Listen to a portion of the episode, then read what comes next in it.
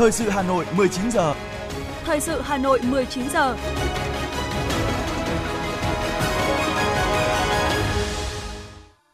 Quang Minh và Thúy Hằng xin được đồng hành cùng quý thính giả trong 30 phút của chương trình thời sự tối nay, thứ bảy, ngày 25 tháng 2 năm 2023. Những nội dung chính sẽ được đề cập đến trong chương trình. Thủ tướng và Chính phủ Phạm Minh Chính chủ trì hội nghị trực tuyến toàn quốc về công tác chuyển đổi số. Phó Thủ tướng Trần Hồng Hà chủ trì cuộc họp tháo gỡ khó khăn về vật tư, hóa chất. Phó Bí thư Thường trực Thành ủy Nguyễn Thị Tuyến dự lễ hội truyền thống kỷ niệm 1983 năm cuộc khởi nghĩa Hai Bà Trưng. Khám xét tại một số trung tâm đăng kiểm xe cơ giới tại Hà Nội. Trong phần tin thế giới có những tin đáng chú ý, Nga tăng gấp đôi số tàu chiến ở Biển Đen, báo hiệu tăng cường tấn công. Sau đây là nội dung chi tiết. Thưa quý vị và các bạn, sáng nay, Thủ tướng Chính phủ Phạm Minh Chính, Chủ tịch Ủy ban Quốc gia về chuyển đổi số chủ trì hội nghị trực tuyến toàn quốc và phiên họp lần thứ 5 của Ủy ban Quốc gia và tổ công tác triển khai đề án số 06 của Chính phủ, đánh giá kết quả năm 2022 và đề ra nhiệm vụ giải pháp năm 2023. Hội nghị được kết nối trực tuyến toàn quốc từ trụ sở chính phủ tới các bộ ngành, cơ quan trung ương và các tỉnh thành phố. Tham dự tại điểm cầu Hà Nội có Chủ tịch Ủy ban nhân dân thành phố Trần Sĩ Thành. Năm 2022, với tinh thần tập trung quyết liệt của các cấp các ngành, công tác chuyển đổi số và triển khai đề án 06 đã đạt được một số kết quả tích cực. Theo đánh giá của Liên Hợp Quốc, xếp hạng dữ liệu mở của Việt Nam năm 2022 đứng thứ 87 trên 193 quốc gia, vùng lãnh thổ, tăng 10 bậc so với năm 2020. Đối với đề án 06 đã hoàn thành 5 trên 7 nhiệm vụ. Về dịch vụ công, tính đến ngày 23 tháng 2, có hơn 178 triệu hồ sơ đồng bộ trạng thái xử lý trên Cổng Dịch vụ Công Quốc gia và đã thu nhận hơn 21 triệu hồ sơ cấp định danh điện tử, trong đó phê duyệt hơn 20 triệu hồ sơ, cấp hơn 78 triệu thẻ căn cước công dân gắn chip điện tử cho công dân. Từ việc hoàn thiện cơ sở dữ liệu quốc gia về dân cư là dữ liệu gốc đã triển khai kết nối, chia sẻ với 13 đơn vị bộ ngành, 58 địa phương và 4 doanh nghiệp nhà nước. Phát biểu tham luận với nội dung các giải pháp tuyên truyền để người dân hào hứng thực hiện dịch vụ công trực tuyến nói chung và hai thủ tục hành chính liên thông làm điểm nói riêng, Chủ tịch Ủy ban dân thành phố Trần Sĩ Thanh cho biết, sau một năm triển khai thực hiện đề án 06, Hà Nội đã triển khai 25 trên 25 dịch vụ công thiết yếu, đạt 100%, tỷ lệ thực hiện dịch vụ công trực tuyến đạt khoảng 80%. Tuy nhiên, người đứng đầu chính quyền thành phố thẳng thắn nhìn nhận chỉ khoảng 20% công dân có thể tự thực hiện thao tác, còn lại đều phải có sự hỗ trợ. Tỷ lệ này chưa tương xứng với 4,5 triệu công dân trong độ tuổi từ 16 đến 60 có thể tự thực hiện các giao dịch điện tử. Chủ tịch Ủy ban dân thành phố Hà Nội Trần Sĩ Thanh cho biết. Chúng tôi nhìn nhận nguyên nhân nên có mấy nguyên nhân. Một đấy là cái chất lượng các dịch vụ công trực tuyến của chúng ta thì ờ, một số cái dịch vụ công nó còn hạn chế. Thứ hai là cái ờ, cơ sở dữ liệu và quy trình thủ tục ờ, có tính liên thông giữa các ngành thì nó cũng có những cái bất cập. Thứ ba nữa là bản thân cái sự ờ, chủ động, cái sự ờ, sẵn sàng tính tiếp nhận trong cái vấn đề giao dịch điện tử, trong vấn đề sử dụng điện tử của dân còn những cái bỡ ngỡ. Về ờ, kiến nghị thì cũng chỉ mong là các bộ ngành sớm hướng dẫn hoàn thiện và đảm bảo việc xây dựng cơ sở dữ liệu chuyên ngành rồi thực hiện kết nối chia sẻ dữ liệu hiệu quả hơn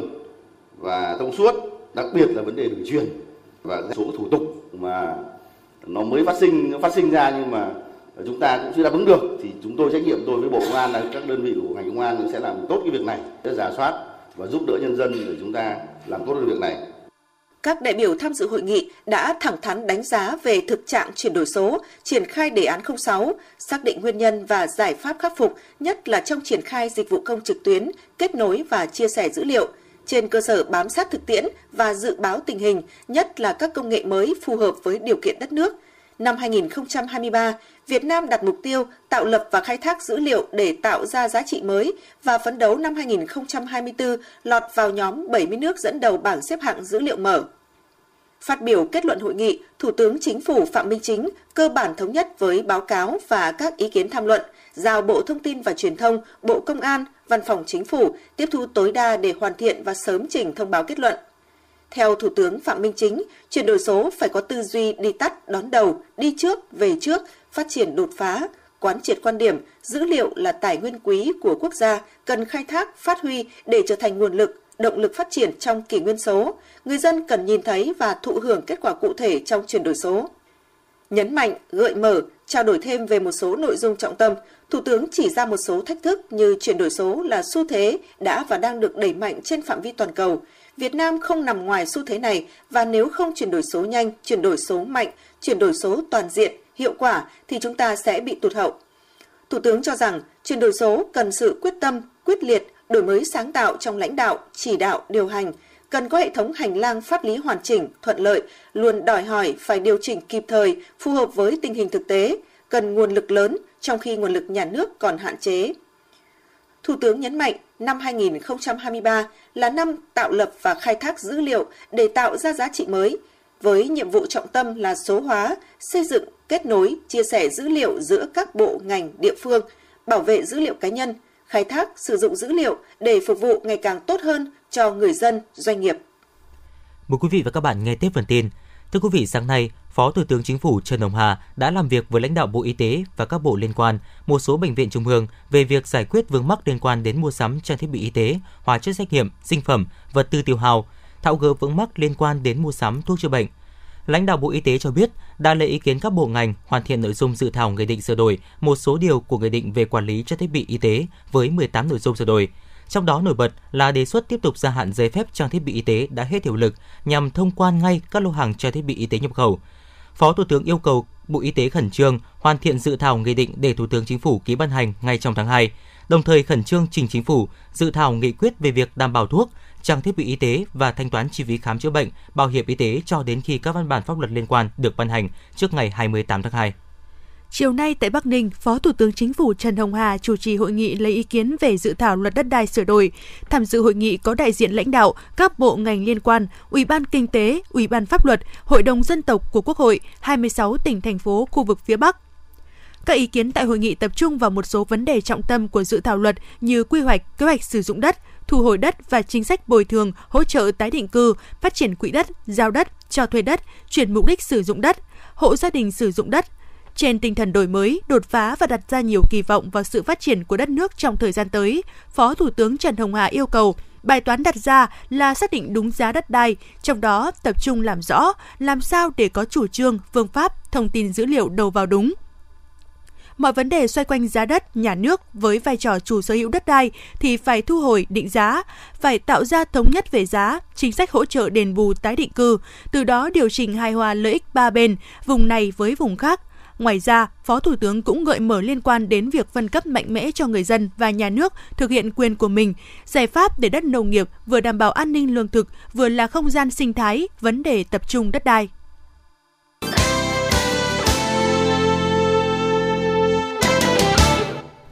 Thưa quý vị và các bạn, sáng nay, quận Hai Bà Trưng tổ chức lễ hội truyền thống kỷ niệm 1983 năm cuộc khởi nghĩa Hai Bà Trưng. Tham dự có Phó Bí thư Thường trực Thành ủy Nguyễn Thị Tuyến, Chủ tịch Ủy ban Mặt trận Tổ quốc thành phố Nguyễn Lan Hương. Lễ hội được tổ chức tại di tích quốc gia đặc biệt đền chùa Đình Hai Bà Trưng để tri ân và tưởng nhớ hai vị nữ anh hùng dân tộc cùng các tướng lĩnh và nghĩa binh trung liệt, những người đã viết nên trang sử trói lọi của lịch sử dân tộc ngay từ những buổi đầu dựng nước và giữ nước. Sau nghi lễ đọc chúc văn, các đại biểu đã dâng hương tưởng nhớ công đức Hai Bà Trưng.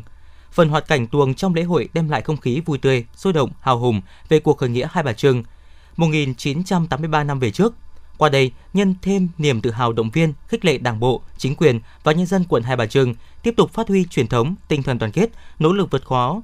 hoàn thành toàn diện các chỉ tiêu phát triển kinh tế xã hội, xây dựng đô thị văn minh và hiện đại. Du xuân hữu nghị năm 2023, hoạt động đối ngoại nhân dân thường niên được Liên hiệp các tổ chức hữu nghị thành phố Hà Nội phối hợp cùng Sở Du lịch, huyện Phú Xuyên tổ chức sáng nay tại chùa Giáng và trải nghiệm tại làng nghề truyền thống khảm trai Sơn Mài Truyền Mỹ. Chủ tịch Liên hiệp các tổ chức hữu nghị Việt Nam Nguyễn Phương Nga cùng hơn 400 đại biểu là đại sứ, đại diện các cơ quan ngoại giao, tổ chức quốc tế tại Việt Nam tham dự. Ủy viên Ban Thường vụ Thành ủy Nguyễn Lan Hương, Chủ tịch Ủy ban Mặt trận Tổ quốc thành phố, Chủ tịch Liên hiệp các tổ chức hữu nghị Hà Nội chủ trì chương trình.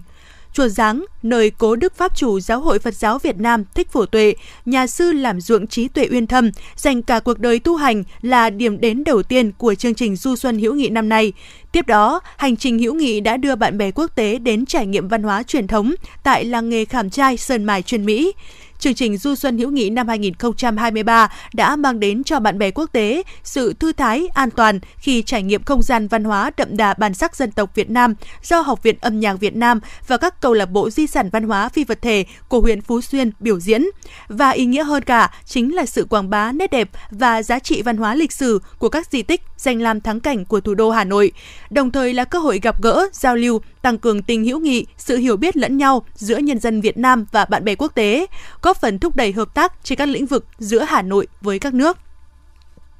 Thưa quý vị và các bạn, kể từ đề cương về văn hóa Việt Nam năm 1943, cường lĩnh đầu tiên của Đảng về văn hóa đến mục tiêu xây dựng nền văn hóa Việt Nam tiên tiến, đậm đà bản sắc dân tộc tại cường lĩnh xây dựng đất nước trong thời kỳ quá độ lên chủ nghĩa xã hội năm 1991 và cương lĩnh xây dựng đất nước trong thời kỳ quá độ lên chủ nghĩa xã hội bổ sung phát triển năm 2011 có thể thấy rõ sự quan tâm của Đảng, Nhà nước và nhân dân ta đối với việc phát triển nền văn hóa dân tộc. Trong đó, việc xây dựng hệ giá trị quốc gia, hệ giá trị văn hóa là vấn đề hệ trọng đã được Đảng và Bác Hồ nhiều lần đề cập, khẳng định và có sự tiếp nối, bổ sung, hoàn thiện từng bước trong nhiều văn kiện, nghị quyết. Bài viết của phóng viên Như Hoa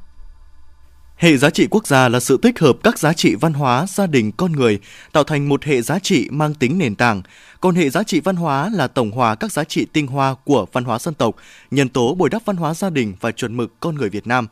Việc xây dựng và thực hiện trên hệ giá trị quốc gia, hệ giá trị văn hóa phản ánh mong muốn khát vọng của toàn Đảng, toàn dân nhằm phát huy sức mạnh đại đoàn kết toàn dân tộc trong phát triển đất nước nhanh, mạnh và bền vững. Tại Đại hội đại biểu toàn quốc lần thứ 13 của Đảng, những vấn đề hệ giá trị quốc gia, hệ giá trị văn hóa, hệ giá trị gia đình tiếp tục được nâng lên tầm nhận thức mới, coi đây là nhiệm vụ trọng tâm cơ bản trong xây dựng và phát triển văn hóa con người Việt Nam. Còn tại Hội nghị Văn hóa Toàn quốc năm 2021, Tổng Bí thư Nguyễn Phú Trọng nhấn mạnh, một trong những nhiệm vụ trọng tâm để tiếp tục xây dựng, gìn giữ, chấn hưng và phát triển nền văn hóa dân tộc, xây dựng con người Việt Nam thời kỳ đổi mới, phát triển, hội nhập với những chuẩn mực phù hợp, gắn với gìn giữ, phát huy hệ giá trị gia đình Việt Nam, hệ giá trị văn hóa của quốc gia, dân tộc, kết hợp nhuần nhuyễn những giá trị truyền thống với giá trị thời đại. Nhận định về ý nghĩa của hệ giá trị quốc gia, hệ giá trị văn hóa, hệ giá trị gia đình và chuẩn mực con người Việt Nam trong thời kỳ mới, đồng chí Nguyễn Trọng Nghĩa, Bí thư Trung ương Đảng, trưởng Ban tuyên giáo Trung ương khẳng định. Bốn cái hệ giá trị quốc gia về à, văn hóa, à, về à, gia đình và giá trị à, con người Việt Nam của chúng ta đó đã được hình thành trong nhiều các cái văn kiện của Đảng, nhất là nghị quyết Trung ương 5 khóa 8, nghị quyết Trung ương 9 à, khóa 11 và văn kiện đại hội lần thứ 13 và điều đó được cụ thể hóa được khẳng định trong phát biểu chỉ đạo của đồng chí Tổng Bí thư tại hội nghị văn hóa toàn quốc ngày 24 tháng 11 năm 2021 à, vừa rồi. Từ đó thì đặt ra những cái yêu cầu của hệ giá trị văn hóa thì vừa dựa trên cái nền tảng những cái giá trị những cái truyền thống của văn hóa và con người Việt Nam đã hình thành, đã hung đúc qua mấy ngàn năm lịch sử. Đồng thời, nó phải gắn với một yêu cầu của thời đại mới. Yêu cầu là thời kỳ Việt Nam chúng ta đẩy mạnh đồng bộ toàn diện cái công cuộc đổi mới, xây dựng và bảo vệ tổ quốc và chúng ta phát triển hội nhập sâu rộng tới hiện nay. Cho nên là chúng ta phải lý giải, làm rõ, không những là chúng ta nhận thức đúng, hiểu đúng mà chúng ta còn chuyển tải những nhận thức đó thành cái hành động cụ thể để đưa văn hóa không những là đầu tư cho văn hóa ngang tầm với đầu tư cho các cái lĩnh vực khác mà phải coi văn hóa con người là một trong những cái động lực để mà thúc đẩy sự phát triển sự giàu mạnh phồn vinh hạnh phúc của đất nước cũng như là của dân tộc Việt Nam. Theo Phó Giáo sư Tiến sĩ Bùi Hoài Sơn, Ủy viên Thường trực Ủy ban Văn hóa Giáo dục của Quốc hội, một trong những giải pháp quan trọng để xây dựng và triển khai hệ giá trị văn hóa, hệ giá trị quốc gia trong cuộc sống là phải đẩy mạnh tuyên truyền giáo dục, nâng cao nhận thức một cách thực chất bài bản về hệ giá trị quốc gia, hệ giá trị văn hóa. Bên cạnh đó, cần phát huy vai trò gia đình, nhà trường, cộng đồng trong việc giáo dục, trao dồi các giá trị văn hóa, nền tảng chung và điều kiện cơ bản nhất để hiện thực hóa hệ giá trị quốc gia cũng như văn hóa chính là phải đổi mới, hoàn thiện thể chế quản lý và điều hành đất nước trên tất cả các lĩnh vực, vì tất cả những điều đó đều có ảnh hưởng trực tiếp tới hệ giá trị. Phó giáo sư tiến sĩ Bùi Hoài Sơn nói: Chúng ta thống nhất về nhận thức, thống nhất về hành động, thống nhất về quyết tâm để từ đó chúng ta có được những cái hệ giá trị cụ thể để điều tiết hành vi của con người và từ đó thì tạo ra cái sức mạnh cho từng người, từng gia đình, cho cả nền văn hóa và cho cả đất nước. Bộ trưởng Bộ Văn hóa Thể thao và Du lịch Nguyễn Văn Hùng cho biết, xây dựng hệ giá trị quốc gia, hệ giá trị văn hóa là nền tảng để phát triển xã hội, phát huy sức mạnh văn hóa con người Việt Nam. Người đứng đầu ngành văn hóa cũng nêu lên trách nhiệm của ngành trong thời gian tới. Trách nhiệm của Bộ, của toàn ngành văn hóa, đó là tham mưu cho cấp ủy đảng, cho chính quyền để triển khai và xây dựng các cái hệ giá trị này. Và quan điểm là phải làm từ thấp đến cao, làm từ dễ đến khó, có thể nói với sự tổng kết chất lọc và khái quát hóa lý luận rất cô động rõ ràng cụ thể về các hệ giá trị con người, gia đình văn hóa và hệ giá trị quốc gia dân tộc đã được Đảng ta nêu ra trong các văn kiện, nghị quyết của Đảng từ trước tới nay. Đồng thời, sự đúc kết này cũng xuất phát từ tổng kết thực tiễn tiến hành triển khai thực hiện các hệ giá trị này trong hoạt động của Đảng, Nhà nước, các đoàn thể chính trị xã hội và của toàn dân ta trong hơn 35 năm đổi mới. Các hệ giá trị này đã đóng vai trò định hướng, thống nhất ý chí và tình cảm chung của toàn đảng, toàn dân, thể hiện khát vọng chung của dân tộc để tạo nên những thành tiệu to lớn có ý nghĩa lịch sử vừa qua. Việc xây dựng hệ giá trị quốc gia, hệ giá trị văn hóa góp phần soi chiếu và định hướng những chiến lược phát triển đất nước trong hiện tại và tương lai. Trong đó, hệ giá trị quốc gia là nền tảng để phát triển xã hội, giúp soi chiếu lại hành vi về đạo đức, văn hóa ứng xử, khắc phục những điểm hạn chế và tăng cường điểm mạnh để xã hội phát triển bền vững. Khẳng định việc nghiên cứu xây dựng và triển khai thực hiện các hệ giá trị này có vai trò và ý nghĩa rất quan trọng để phát huy giá trị văn hóa và sức mạnh con người Việt Nam trong xây dựng và bảo vệ Tổ quốc, phát triển đất nước phồn vinh hạnh phúc trong giai đoạn mới.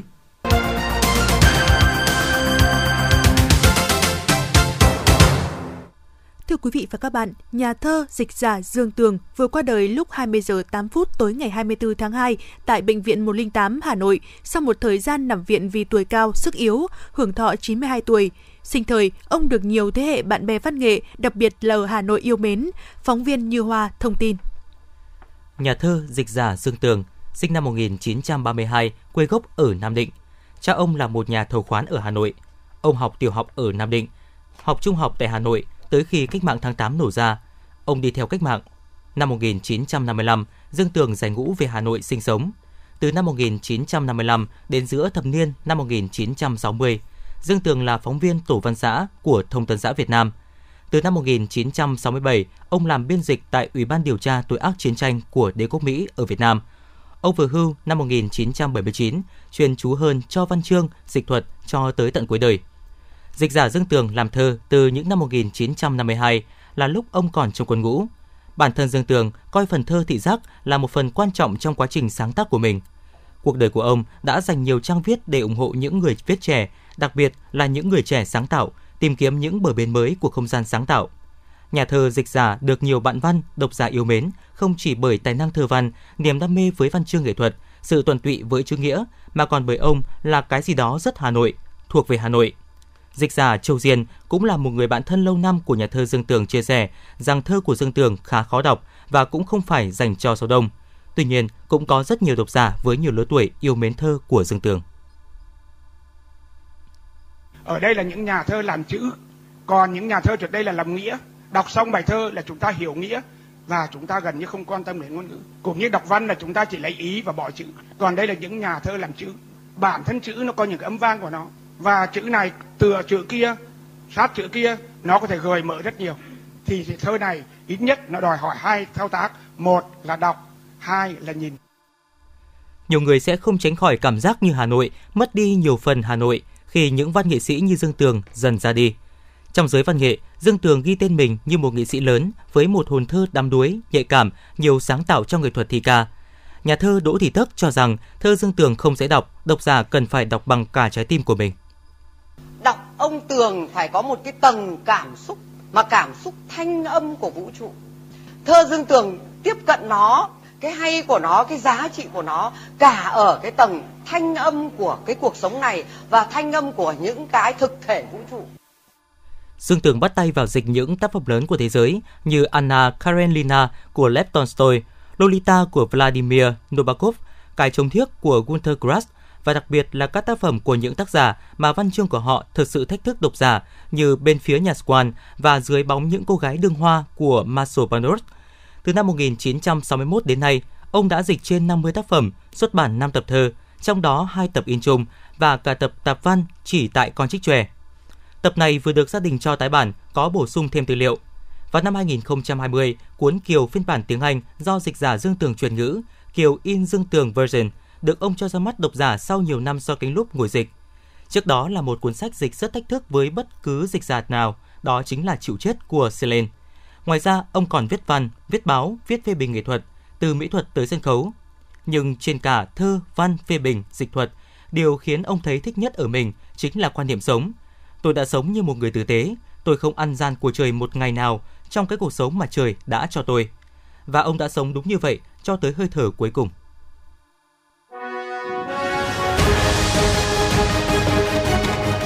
Thời sự Hà Nội, nhanh, chính xác, tương tác cao. Thời sự Hà Nội, nhanh, chính xác, tương tác cao.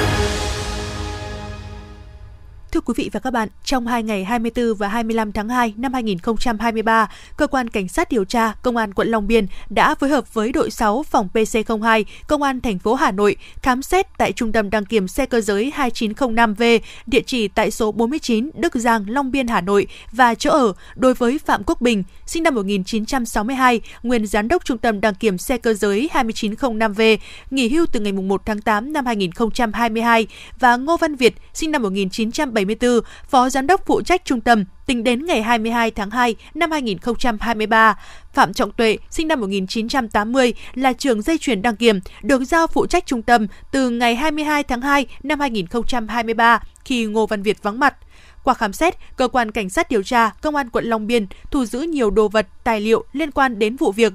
Tại cơ quan điều tra, các đối tượng đã khai nhận hành vi nhận hối lộ để bỏ qua lỗi của các phương tiện. Hiện cơ quan cảnh sát điều tra công an quận Long Biên đang tiếp tục xác minh làm rõ hành vi phạm tội của các đối tượng để xử lý theo đúng quy định của pháp luật.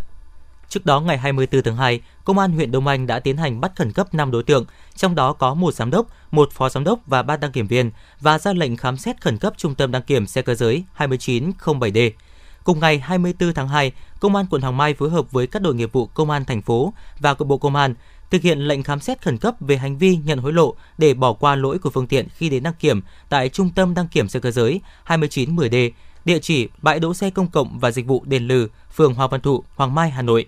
Cơ quan công an đã đưa toàn bộ nhân viên trung tâm đăng kiểm này về trụ sở để tiếp tục điều tra, mở rộng và xử lý nghiêm theo quy định của pháp luật.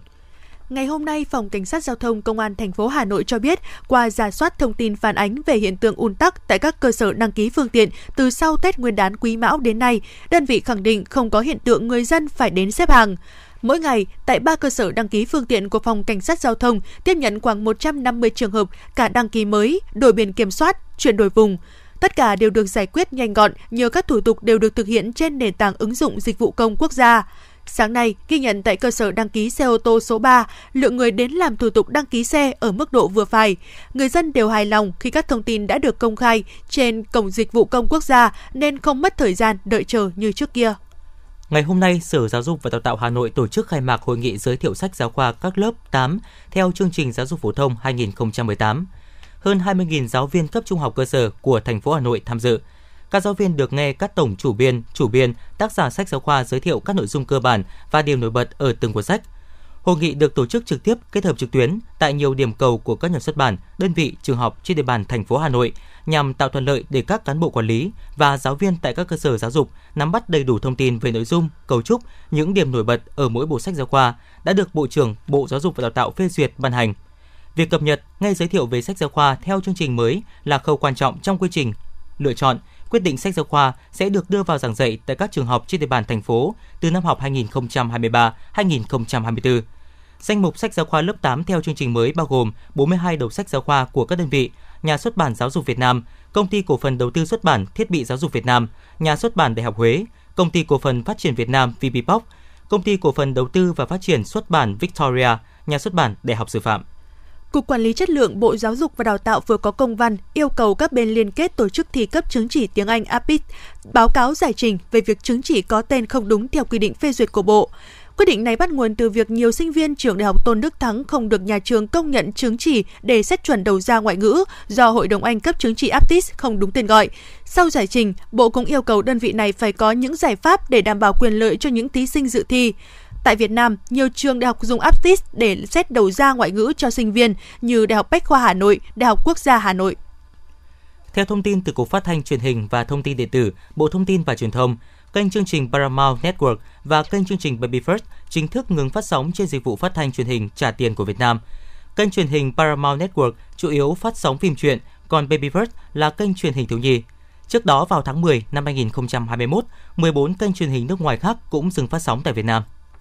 Trung tâm Thông tin Chỉ huy Công an thành phố Hà Nội Thông tin, trong ngày hôm nay, lực lượng cảnh sát giao thông tuần tra kiểm soát hiện phát hiện xử lý 729 trường hợp vi phạm luật giao thông đường bộ, tạm giữ 211 phương tiện, 269 bộ giấy tờ, tước 137 giấy phép lái xe. Trong đó, tổ công tác 141 phát hiện xử lý 44 trường hợp vi phạm nồng độ cồn, tạm giữ 44 phương tiện, 10 trường hợp vi phạm luật giao thông đường thủy, kiểm tra an toàn phòng cháy chữa cháy 38 cơ sở, ra quyết định xử phạt vi phạm hành chính 11 cơ sở, quyết định đình chỉ hoạt động một cơ sở. Trung tâm Thông tin Chỉ huy Công an thành phố tiếp nhận xử lý 27 tin liên quan đến an ninh trật tự, phòng cháy chữa cháy và cứu nạn cứu hộ. Trong đó, Tổng đài 113 tiếp nhận 23 tin liên quan an ninh trật tự, điều động 28 lượt phương tiện, 112 lượt cán bộ chiến sĩ đến hiện trường giải quyết phát hiện bàn giao 3 vụ có dấu hiệu phạm pháp hình sự cho đơn vị chức năng xác minh, xử lý theo thẩm quyền. Tổng đài 114 tiếp nhận xử lý 4 tin báo liên quan đến cháy nổ và cứu nạn cứu hộ, điều động 8 lượt phương tiện, 50 lượt cán bộ chiến sĩ đến hiện trường tổ chức chữa cháy và cứu nạn cứu hộ.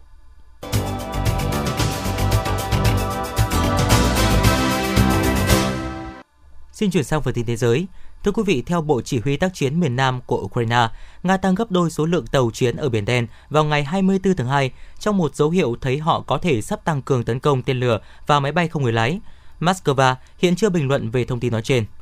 Dạng sáng nay theo giờ Việt Nam, Liên minh châu Âu EU đã thông qua gói trừng phạt thứ 10 nhằm vào Nga. Thông báo trên mạng xã hội Twitter, Thụy Điển, nước chủ tịch luân phiên EU cho biết các thành viên EU đã áp đặt các trừng phạt mạnh nhất và sâu nhất từ trước tới nay. Thông báo cũng tái khẳng định sự ủng hộ và hỗ trợ lâu dài của EU dành cho Ukraine.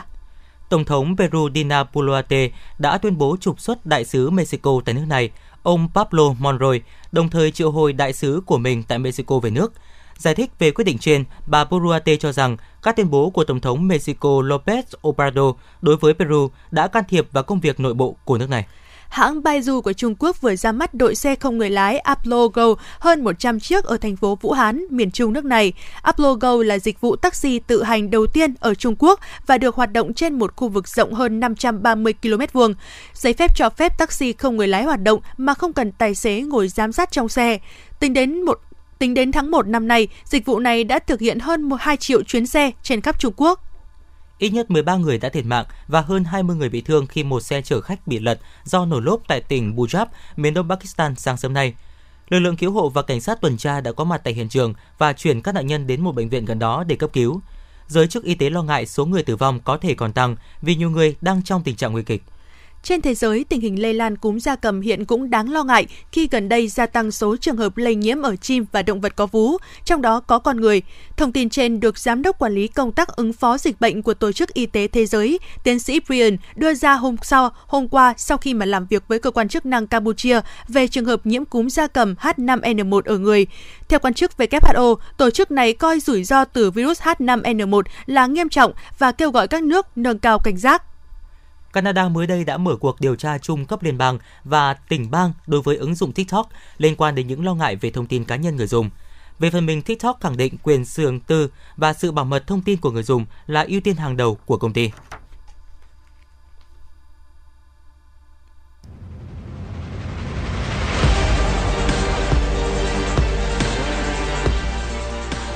Bản tin thể thao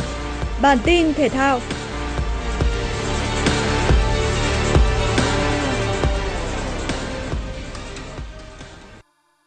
Tiền đạo Lionel Messi hiện không còn ưu tiên trong việc gia hạn hợp đồng với Paris Saint-Germain sau khi mùa giải hiện tại kết thúc. Thủ quân của đội tuyển Argentina sẽ chính thức trở thành cầu thủ tự do vào tháng 6 tới đây. Trước đó, sau kỳ World Cup 2022 thành công rực rỡ, Messi được cho là đã đồng ý ở lại đội bóng nước Pháp. Tuy nhiên, M10 hiện đã thay đổi quyết định bởi một số lý do.